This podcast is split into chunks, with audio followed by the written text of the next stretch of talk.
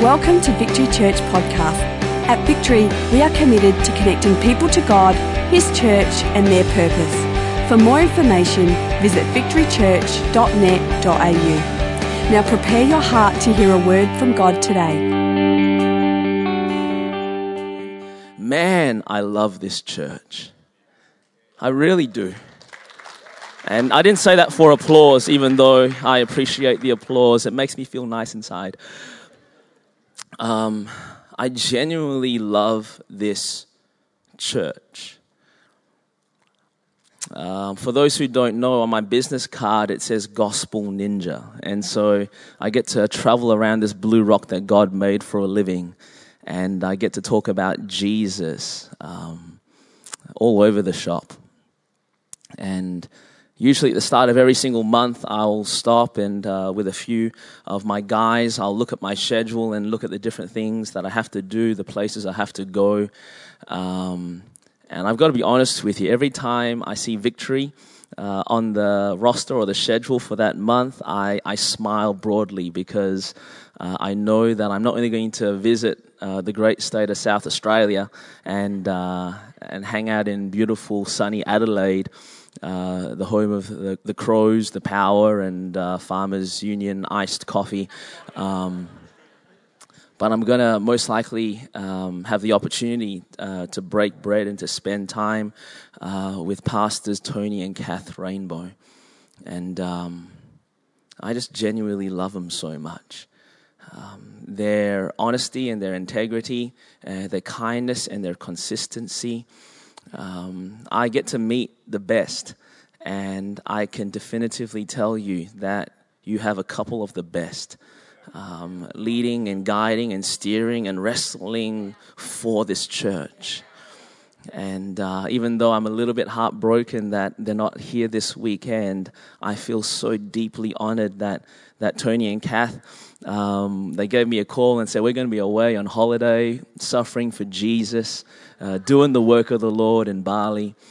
Um, and uh, in all seriousness, um, allowing our leaders, come on, to have rest is actually doing the work of the Lord. How many know we all operate and function better if we read the operation manual? And in the operation manual, God made it abundantly clear that we operate best when we have a Sabbath in our world, spaces and places of rest and recuperation. Come on. That's what Tony and Kath are doing and working on their tan. I just considered it such a privilege for them to say, hey, you know what? We want to have a member of the family coming in for the weekend and just hang out. Um, I love Tony and Kath's um, authenticity and their honesty. And the thing that probably uh, inspires me and challenges me the most is how a couple of genuinely genius leaders have pushed all their chips in on the belief that the grace of Jesus and the mercy of God and the kindness of the Spirit is going to be more than enough to win the lost, to restore the broken, to raise disciples, and to change the world. Call them crazy, they're banking on it call them wild, but they're banking on it. Call them edgy, but they're banking on it. That the grace of God is more than enough to not only capture our heart, but to also deliver us to our destiny. That the grace of God is not just this beautiful gate through which we walk to come into the kingdom, but is the fuel that literally drives us forward all the days of our life. That grace doesn't just cover us and clean us, it sanctifies us and shows us where we were destined to go. In amongst all the things I love about the rainbows and this church in amongst the style and the flair, in amongst the the focus on fitness and heavy weightlifting in amongst the protein and coconut water that is always on ready supply every time I walk into this place. The thing I love most is that this church has been and is right now banking on this beautiful reality that the grace of God, the mercy of God, the kindness of God is enough to not only just win us, but to win the world. Not only to restore us, but to reveal to us where to from here. Not just to start the journey, but to empower us to complete the journey, both individually and corporately. I love that about pastors, Tony and Kath and their team and the people I know here at Victory Church, they're banking on the grace of God to be enough. So, in the light of that reality, my simple word for you this morning is to dare you, no, double dog dare you, to protect that with all due vigor. Grace has brought us to this point, but grace will lead us home. And may that be our story forevermore. I challenge you. I dare you.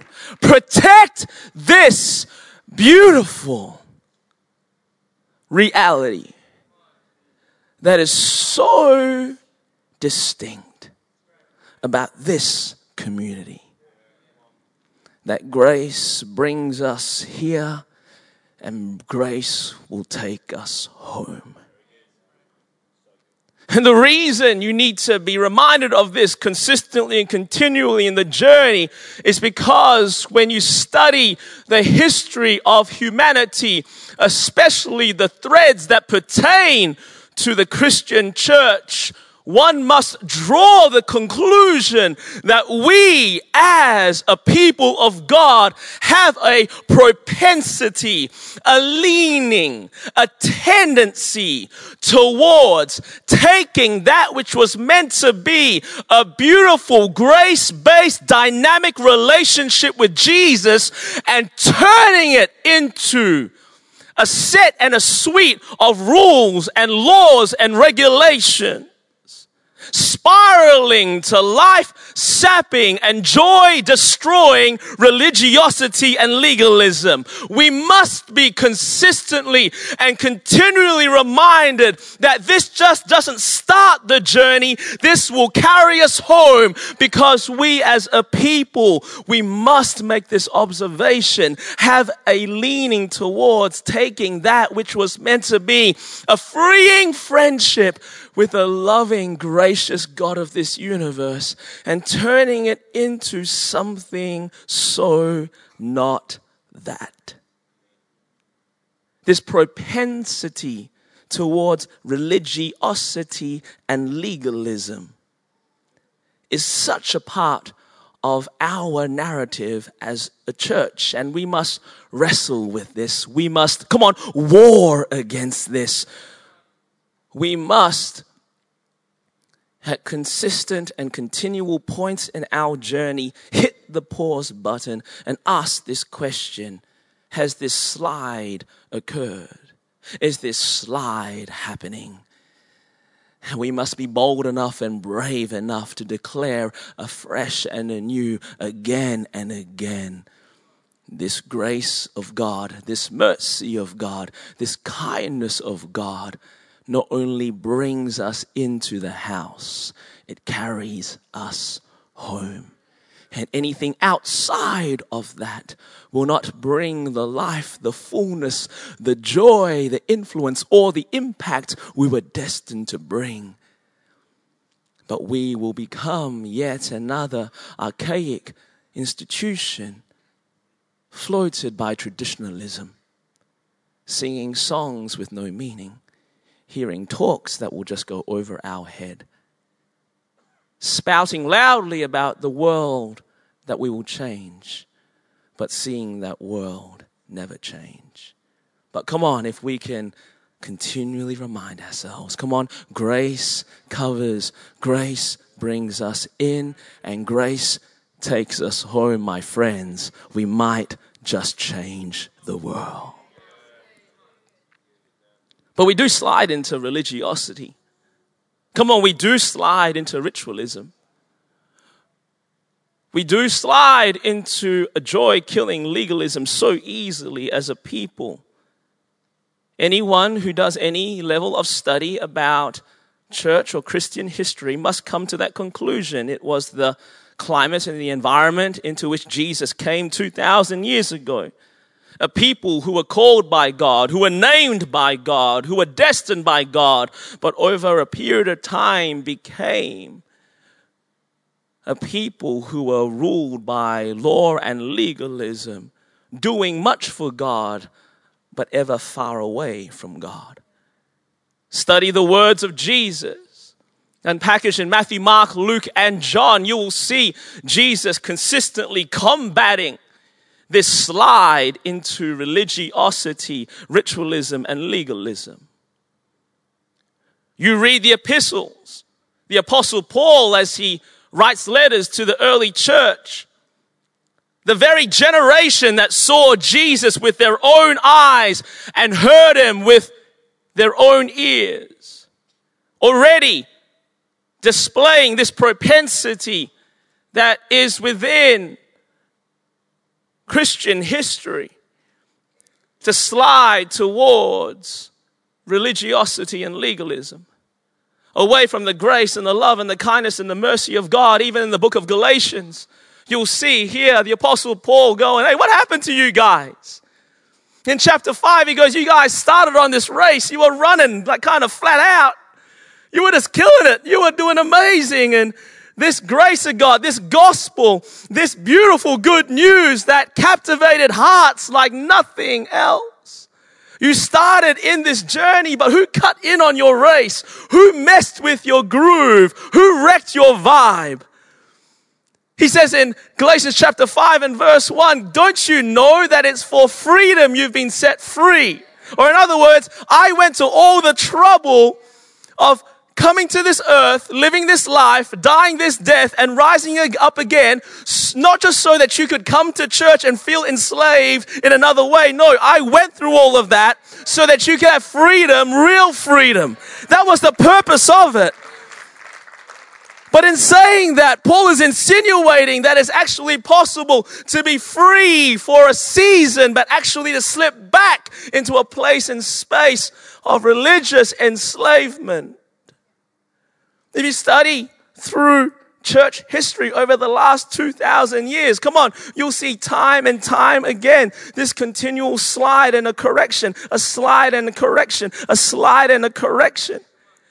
And I really feel in my spirit that as victory is now coming into a season where they really find their voice and start making strides forward. Come on, we must come back to a place, whether or not if you've been here for a long time or you're new to this journey, come on, to remember that is what this church's distinctive is. This is our badge of honor that we do not rest or rely on the ability to command and control people using a suite of rules and regulations, but we trust wholly and solely in the grace of God and the love of God and the mercy of God and the kindness of God to not just win a follower, but to make a disciple. Not only to bring us into the house, but to carry us home.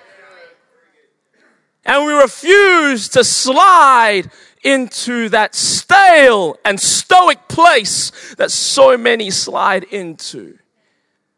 But we will maintain and we will expound upon this beautiful reality that the hardest heart can be softened when it comes into contact with the love of God and His heart that beats for us that the brokenness in our life is dealt with and it's healed and it's mended when we experience the soothing balm that is relationship with the Holy Spirit. That sin is identified and sin is dealt with in a complete and lasting way as His kindness leads us to repentance. Grace has brought us to this point, and grace will carry us home. But I fear that as this story that we are a part of consistently shows that we slide into these places and spaces of religiosity, that maybe even some here this morning, when doing a stock take, come on, of their own journey and their own heart, can recognize elements of that. I fear that unless we unpackage this, that this can not only be fostered, but it can fester and it can actually damage what God is trying to do. I see it in my own life. And so, what I want to do here this morning is to unpackage a really simple story in the Gospels that I believe Jesus unpackaged for this very reason. To not only identify what the church of Jesus was always meant to resemble, but how to help us, come on, as we so easily slide into these spaces and places of just doing things this week because we did it last week. These places and spaces where we feel compelled and, and, and implored and pressured into being something to win the love of God, Jesus tells a suite of stories, especially these stories, to not only consistently remind us of the kind of church we were meant to resemble, but come on, how to break out of the prison of religion and legalism if and when, come on, we find ourselves entrapped again. If you have your Bibles, would you go with me to my favorite passage in all of Holy Writ? It's found in the book of Luke, chapter 15. Come on, everyone say Luke. Say Luke like an Australian Luke. Luke like an American Luke. Say Luke like a Chinaman. Look. Awesome. I taught you languages. I do it every single time I'm here. Luke chapter 15. Have you ever wondered why have you ever wondered why we do this to ourselves? Seriously. Have you ever wondered why? We take something that was meant to be so beautiful and simple, just, just like unadulterated and, you know, brutally blatant that God loves you. And as you understand that, our lives are transformed. Have you ever wondered why we take this beautiful truth and this reality and we turn it into something so out of shape, out of order, and dysfunctional. Have you ever wondered why we do that? Have you ever wondered why we actually exchange relationship with Jesus by grace through faith and turn it into a religion that has us doing A, B, and C so that we can find ourselves in the midst of a God who approves of us? Have you ever wondered why we do that? I was just thinking this morning. I think we do it partly because it's easier. I think religion, come on, is easier than relationship. If we can just work out a bunch of things that we have to do and like some boxes we have to check off every single week so that we feel at ease in ourselves and with God, come on, that's a lot easier than this grace based and faith fueled relation. I think it's just a little bit easier. I think we have propensities towards it as well because of something I called Chinese whisper syndrome. Or in other words, when you kind of like continue to share like a message from one person to the other to the other, something gets added to it every single time. I find the term Chinese whispers a little bit racist, but you come on, you know what I'm saying here. If I whisper something down here and you've got to pass it along the line, come on, by the time it gets down there, it's got all this other stuff added to it. I think Chinese whisper syndrome uh, plays a part in it. I think it's also intuitive uh, because we think to ourselves, well, God is perfect and I am not. God is great and I am so small. I must have to do something with my life to be made right with Him and to be approved by Him and to be loved by Him because everything else in my world tells me that the love that will be displayed in my direction is always in response to my loveliness. It can't be true that a God would just look at me and love me, not because I'm lovely, but because that is who He is. I think it's actually really counterintuitive to embrace and to accept, come on, and to maintain this understanding that we're here by the grace of God, and this grace of God is going to carry us home. And so we find ourselves sliding into this, and because we slide into this, it ruins our joy, it takes away our peace. We always feel kind of weird and awkward around God. When we're doing good, we feel like the hills are alive with the sound of music, but the moment we stumble, the moment we fall, the moment we fail, we get transported to a million miles away. Where we walk through the valley of the shadow of death. Our journey with Jesus always marked by up and down, up and down, but more down than up. And then Jesus responds. He not only tries to clarify what this church was always meant to resemble, but he gives us the keys of, come on, breaking out of this prison of religiosity and legalism. You see it in Luke chapter 15. The Bible says now the tax collectors and the sinners were all gathering around to hear Jesus. But the Pharisees and the teachers of the laws, those who were wound up and bound up in religiosity, they muttered to one another, this man welcomes sinners and eats with them. Stop right there. Can you see this picture? Jesus is doing what he does best. Jesus is doing something that he did consistently through the gospel accounts. Jesus is hanging out at a party and he's having a grand old time. If you're here this morning and you think that Jesus doesn't know how to have fun, nothing could be further from the truth. Jesus is the master of fun because Jesus doesn't just bring life, He is life. Wherever Jesus rolls, the party begins. So the Bible says here, Jesus is hanging out with a bunch of sinners and tax collectors, the weird and the not so wonderful, the last, the lost, the least, the broken, the busted, the down, the disgusted, those who are hanging around the periphery peripheries of society, the dregs found within that community. Jesus sought them out. And they're hanging out and there's a party going on. The food is being fried. The drinks are flowing, non-alcoholic drinks because Jesus was a good Christian boy. And, and so, maybe not. And, and they're having a great time. And into this picture, into this scenario, we have this other group introduced. Those who were wrapped up in legalism, those who were bound up by religiosity, those who refused to push their chips in on the grace of God and the goodness of God and the mercy of God and the kindness of God to bring them home. They pushed all of their chips on their ability to struggle, their ability to strive, their ability to sacrifice, their ability to keep the law. They had pushed all their chips in on that. And here's this really sad picture, and it's easily overlooked. The Bible says Jesus is hanging out at a party with a bunch of sinners and tax collectors. And outside of this party come the religious, the legalists, and they began to mutter to one another. This Jesus guy, this radical rabbi, this teacher, flavor of the month, eats with these guys and drinks with these guys and teaches this guys.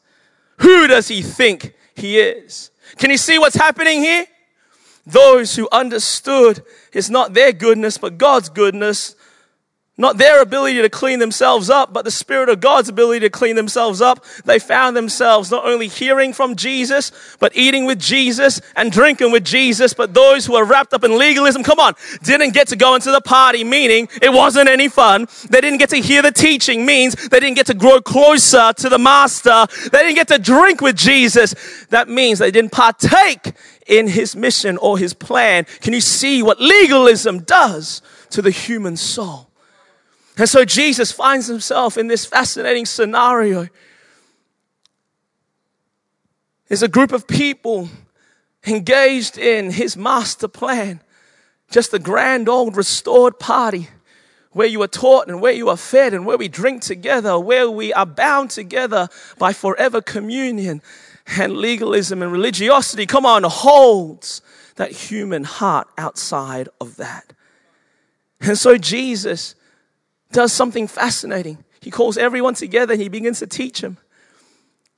And the teaching serves two purposes. Number one, to establish what this church deal was always meant to look like, as comfortable as it is, as uncomfortable as it is, and to also help people who are outside of the party because of religiosity and legalism to come in.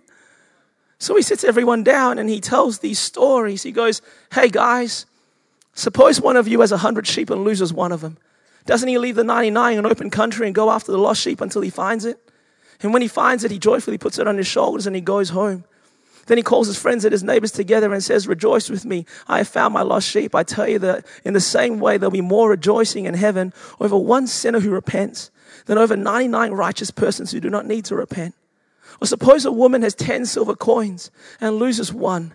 Doesn't she light a lamp and sweep the house and search carefully until she finds it? And when she finds it, she calls her friends and her neighbors over and says, Rejoice with me. I've lost my lo- I found my lost coin. In the same way, I tell you, there is rejoicing in the presence of angels of God, more rejoicing in the presence of the angels of God over one sinner who repents. Jesus continues. There was a man who had two sons. The younger one said to the father, Father, give me my share of the estate. So he divided his property between them. Not long after that, the younger son got together all he had and set off for a distant country like Bali. And there he squandered his wealth in wild living and getting really bad braids and bintang singlets. And after he had spent everything, there was a severe famine in the whole country and he began to be in need. So he went out and hired himself out to a citizen of that country who rented out surfboards to Australians who don't surf very regularly, but they feel like they can do it because they're in Bali for some reason and it's their God given right to be surfy kinds of individuals. And he longed to fill his stomach with the pods and maybe the nasi lemak that the, the, the pigs were eating, but no one gave him anything. When he came to his senses, he said, How many of my father's hired servants have food to spare? And here I am starving to death. I will set out and go back to my father and say to him, Father, I've sinned against heaven and against you. I'm no longer worthy to be called your son. Make me like one of your servants. So he got up and went to his father. But while he was still a long way off, his father saw him and was filled with compassion for him. He ran to his son and threw his arms around him and kissed him. The son said to him, Father, I've sinned against heaven and against you. I'm no longer worthy to be called your son. But the father said to his servants, Quick, bring the best robe and put it on him Put a ring, a ring on his finger and sandals on his feet. Hey, bring the fattened calf and kill it. Let's have a feast and celebrate. For this son of mine was dead and is alive again. He was lost and is found. So they began to celebrate. Now, everyone pay attention to this part. Often, when this text is preached, we don't read the last few verses, but the last few verses give us a heads up into the other party that Jesus was speaking specifically to when he first preached this message. Meanwhile, the older son in the field, when he came near the house, heard the music and the dancing. He called one of the servants and asked him what was going on. Your brother has come home, he replied. Your father has killed the fattened calf because he has him back safe and sound. The older brother became angry and refused to go in, so his father went out and pleaded with him. But he answered his father, Look, all these years I've been slaving for you and never disobeyed your orders. Yet you gave me, you never even gave me a young goat so I could celebrate with my friends. But when this son of yours who has squandered your property with prostitutes and bintang t-shirts comes home, you fatten the, you, kill the fattened calf for him. My son, the father says, You've always been with me, and everything I have is yours. But we had to celebrate and be glad because this brother of yours was dead and is alive again. He was lost and is found. My heart's hope and my heart's prayer is simple. To remind you, Victory Church, of what makes you especially beautiful. It's not the cafe that you run, even though it's probably the nicest cafe going around.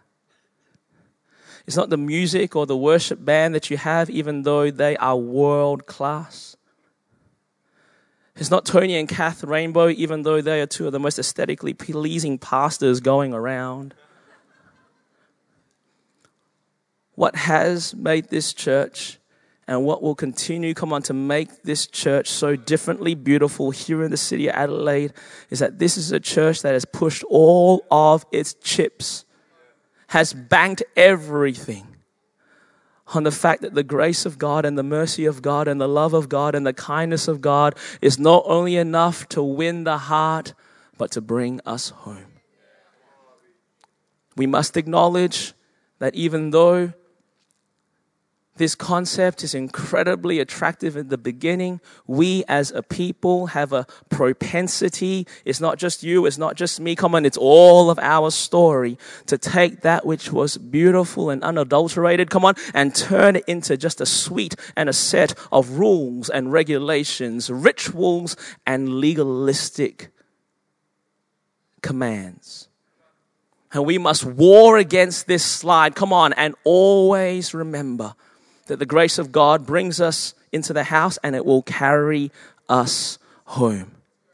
Relationship, come on, will bring life. Relationship will bring joy. Relationship by grace and through faith, come on, will let us live the life we were destined to live and make the change we were destined to make. Religion will rob you of intimacy with Jesus. Religion will rob you of your joy. Religion will always cause a sense of dissatisfaction in your heart and insecurity before the king. Come on, we need to push against that and always make sure that our chips are on and we are banking heavily on the grace of God and the mercy of God. And so Jesus draws this picture of what this church was always meant to look like. And if and when we find ourselves locked again in the cell of legalism, how to get out. I'm just going to make three really quick points and then we're done. All right? Uh, if you're writing down notes, you can pull out your notebooks and your pens. Uh, you can scribble stuff down. My, one of my theological mentors always says that a, a, blunt pencil is more effective than a sharp mind in remembering what God speaks to us about. If you're an iPhone or an iPod or an iPad, you can pull that out and thank the Lord Jesus Christ for Steve Jobs as you do so, because that's a wonderful piece of technology that you have there. If you have, an, if you have like a, an Android or a Blackberry device or a Samsung kind of thing, you can put that away. I have nothing nothing for you from this point on. Come on. All I'm trying to do is bring a reminder, amen, come on, to all of our hearts and maybe to provide a few keys so that we can, come on, crack the lock that holds us into this life killing cycle of religiosity through these stories because these stories were spoken directly to this situation. The first thing that protects our hearts from legalism and breaks us out of the prisons of religiosity is to remember our inherent worth to God. Come on, our inherent worth to God. The primary, it's clear as a phone ringing in a quiet room when you study the scriptures and you survey the gospel, Jesus tries to tear down the case for religiosity by elevating this concept, your inherent worth to God, because the fundamental principle that drives religiosity, insecurity before God because of our inability to keep the law. What drives that is this erroneous or wrong thinking that you are fundamentally worthless. And through your action, through your activity, through your struggling, through your striving, through your sacrifice, you increase your value to the point where you are worth something to God. Nothing could be further from the truth. No matter who you are, come on, no matter where you're at, no matter what you've done, no matter how far you've fallen, no matter where you're stuck, no matter the rap sheet you have, I want to let you know you are of inherent worth to God. Because he's making that point here in these stories.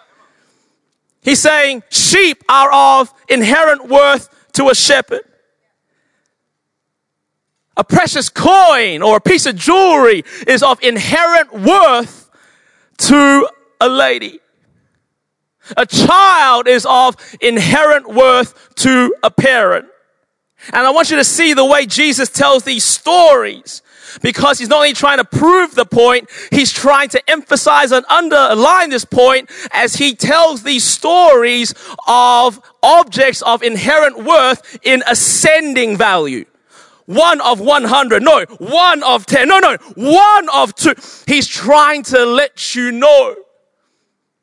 Irrespective of how you find yourself here in this moment, no matter how much of a cleanup you need, irrespective of how stained your hands are or how marked your soul is. We are all of inherent worth to God. For you bear the image of God. For you have an eternal soul that was created to spend forever with God. You are of, come on, inherent worth to God. You can take a $50 note and squash it it's still worth 50 bucks. You can rub sauce on it. It's still worth 50 bucks. You can drag it through the mud. It's still worth 50 bucks. And you got to understand that it's not your ability to clean yourself up or to make yourself worthy. You are right now of inherent worth to God. It is not your loveliness that wins his attention. It's the fact that he's the pure embodiment of love that forces him to pay you absolute, undivided attention. He can't help himself. You are off. We are off. Irrespective of what we do or we do not do, inherent worth to God. Your best can't win his love, and your worst can't lose it. You're of inherent worth to God.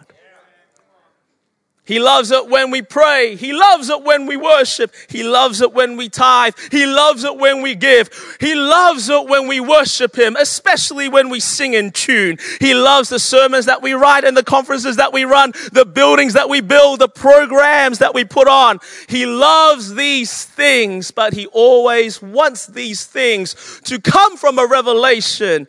You are loved and you are worth the world to Him before you step foot, come on, into one of these things.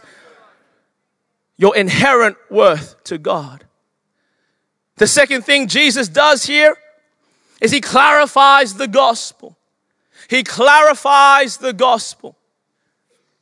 If we don't consistently clarify the gospel and remind ourselves of the good news, come on, good news is going to become old news really, really fast. And that old news is going to become old facts. Those old facts are going to become theological presuppositions that don't take our breath away anymore. But here, he clarifies the gospel, the very good news. And the good news is simple. Christianity is not built on the premise that we have to, come on, pursue God. Christianity has been, still is, and forever will be built upon the premise that there is a beautiful and loving God, come on, who pursues us. Because that's what he's saying here. That sheep couldn't find its own way home. So who had to do the searching? The shepherd. That coin by default lacks the ability to return to its rightful place. So who does the lighting of the lamp? Who does the sweeping of the floor? Who does the turning upside of the bed? Come on, the woman. So it's the searching of heaven. It's the pursuit of God. That is the fundamental principle upon which all of this is built.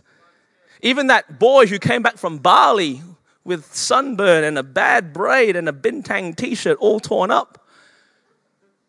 Even though he took the first step to come home, he wasn't allowed back into the house. It was the father, come on, who had to come out and invite him back in. Come on, it was the father who had to restore him. It was the father who had to put a cloak over his shoulders and a ring on his finger and shoes back on his feet. Come on, who does the work? God does the work. So often I meet people in this Christian journey who have their breaths taken away and their hearts won by the idea of grace amazing. But once they come into the kingdom, they doubt that that grace is actually that amazing. We come in by faith and through grace, but we think that which will bring us home is our effort and our labor. Now, do not get me wrong. I believe in labor and I believe in effort, for grace was never against effort, just against earning. But if we, come on, make an effort because we think somehow God's love for us, come on, is based upon that effort, come on, if we engage in a work, hoping that somehow in the work we'll pay off some kind of debt, we're just sliding into religiosity and legalism. He's trying to let us know here hey, back in the day, you didn't have what it took to get to Him. Come on, and still to this day. It's a preposterous proposition to think that through your effort, through your energy, through your endeavors, you can somehow perfect yourself to come face to face with God.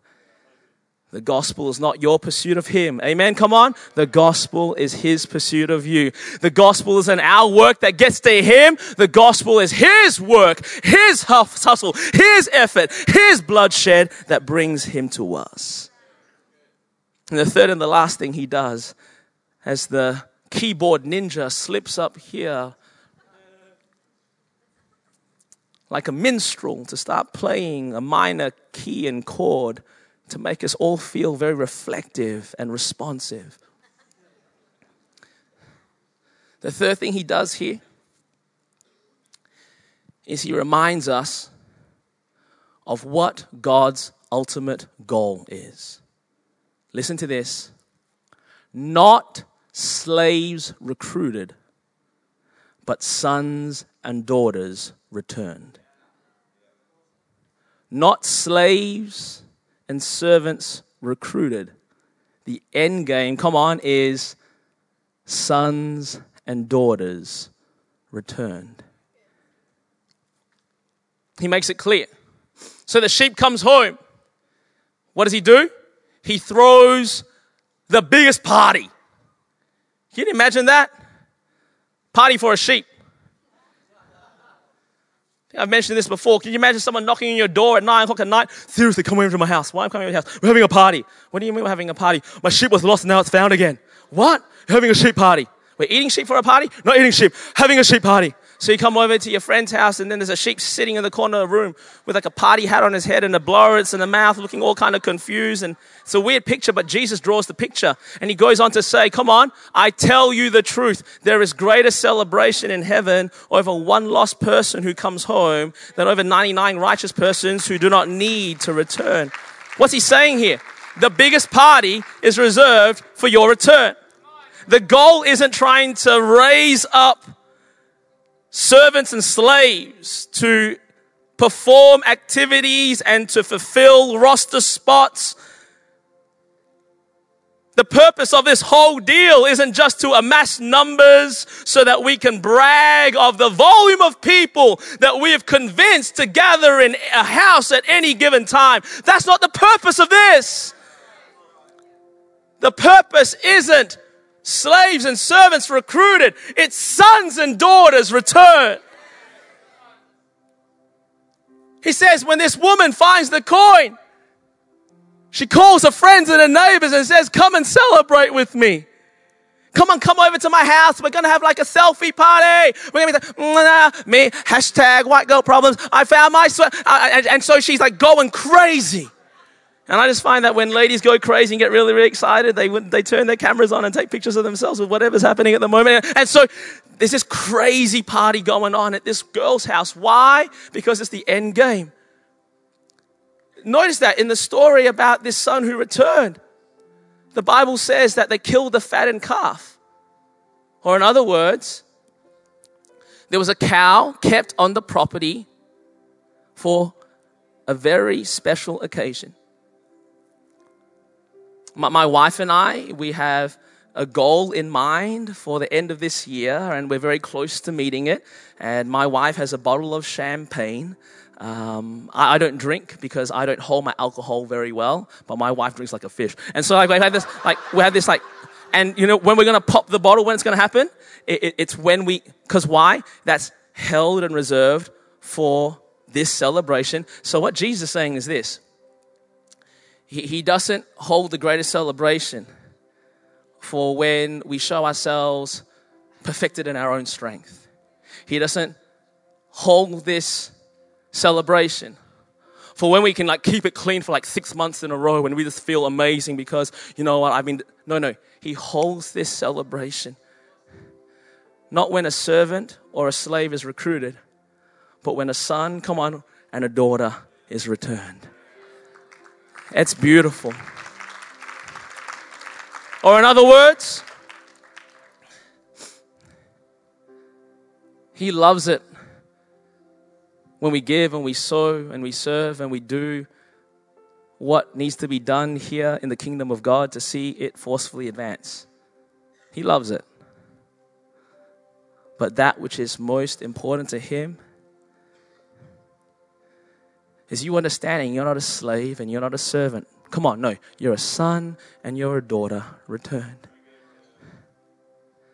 Hey, he loves it when we clean some stuff up in our life because he hates broken stuff in our life because he hates seeing us hurt because any loving father or parent hates seeing their child hurt. But you got to understand, he doesn't withhold his love from you until that moment where you cross that finish line. No, because you're not a slave or a servant perfecting yourself and recruited. No, you are a son and daughter returned. Come on, he loves you every single step of the way.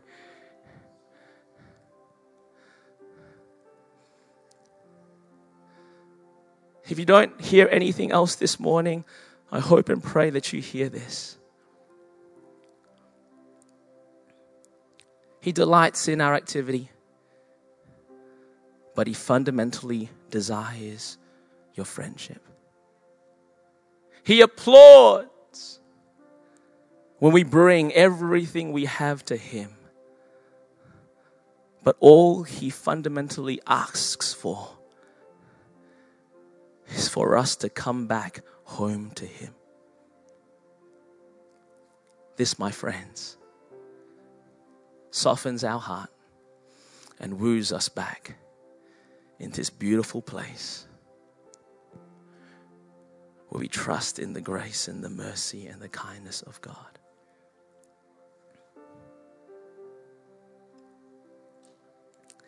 This story ends this way.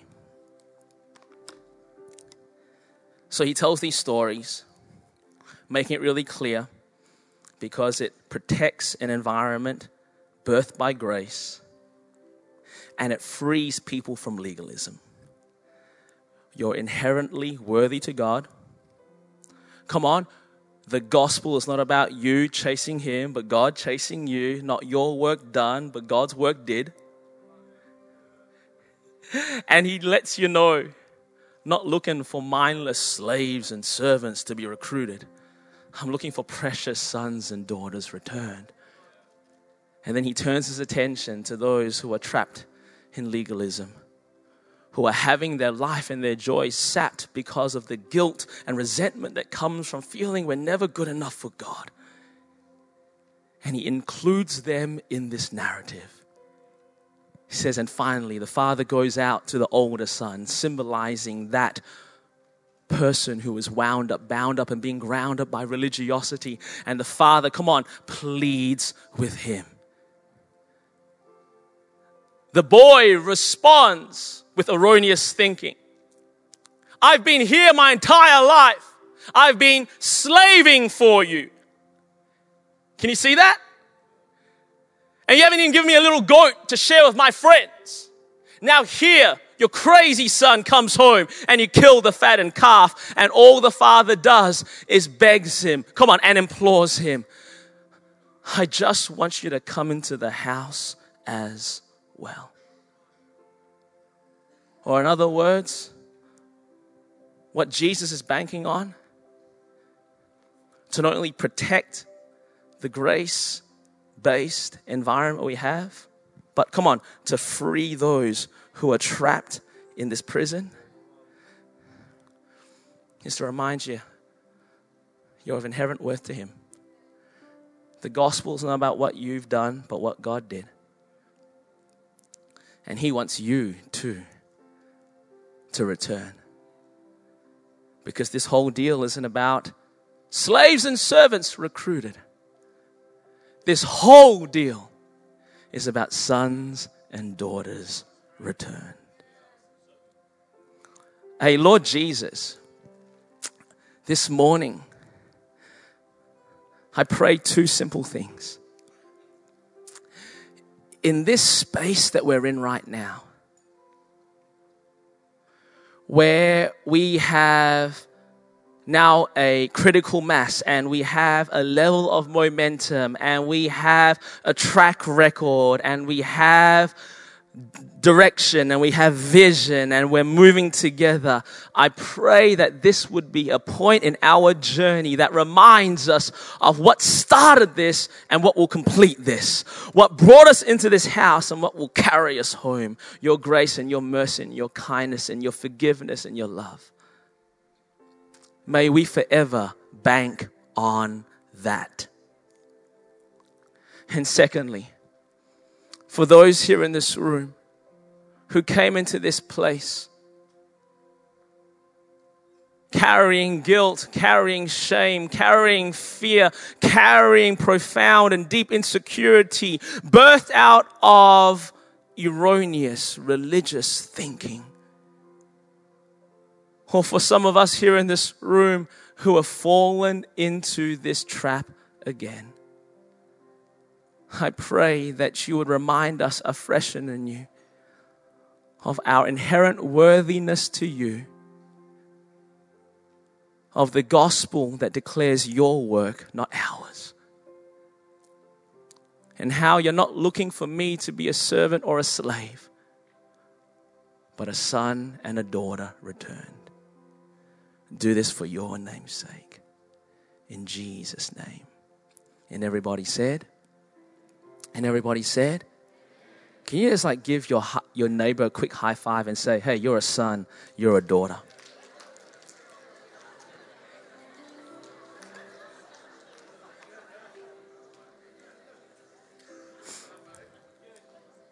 Two things that we're done. Number one, tonight, as is kind of the tradition, uh, we're going to be just talking about the love of Jesus and how that transforms hearts of those who are not only in the house, but come on, not yet in the house. And I encourage you to come on back, but to not come alone. Bring your family, bring your friends. Come on, if you're a parent and you have a teenager and like he sits on his Xbox all day long and kind of has his underwear up around here and his jeans down around here, grab that young man. He needs Jesus. Bring him along tonight. Tonight I'm going to be doing a new talk called The Dirtiest S Word in church. We're going to be talking about sin tonight. But when Jesus talks about sin, it never brings guilt, shame, or condemnation, but a sense of freedom and hope for the future. And uh, we'll be talking about that tonight. Lastly, I charge you. Oi, Victory Church, you're a part of something just so different in this city. And that difference is this you bank everything on the grace and the kindness and the mercy of God. Protect that. And may that be your story for many days to come. Thank you for taking the time to listen. If you have any questions, please email us at admin at victorychurch.net.au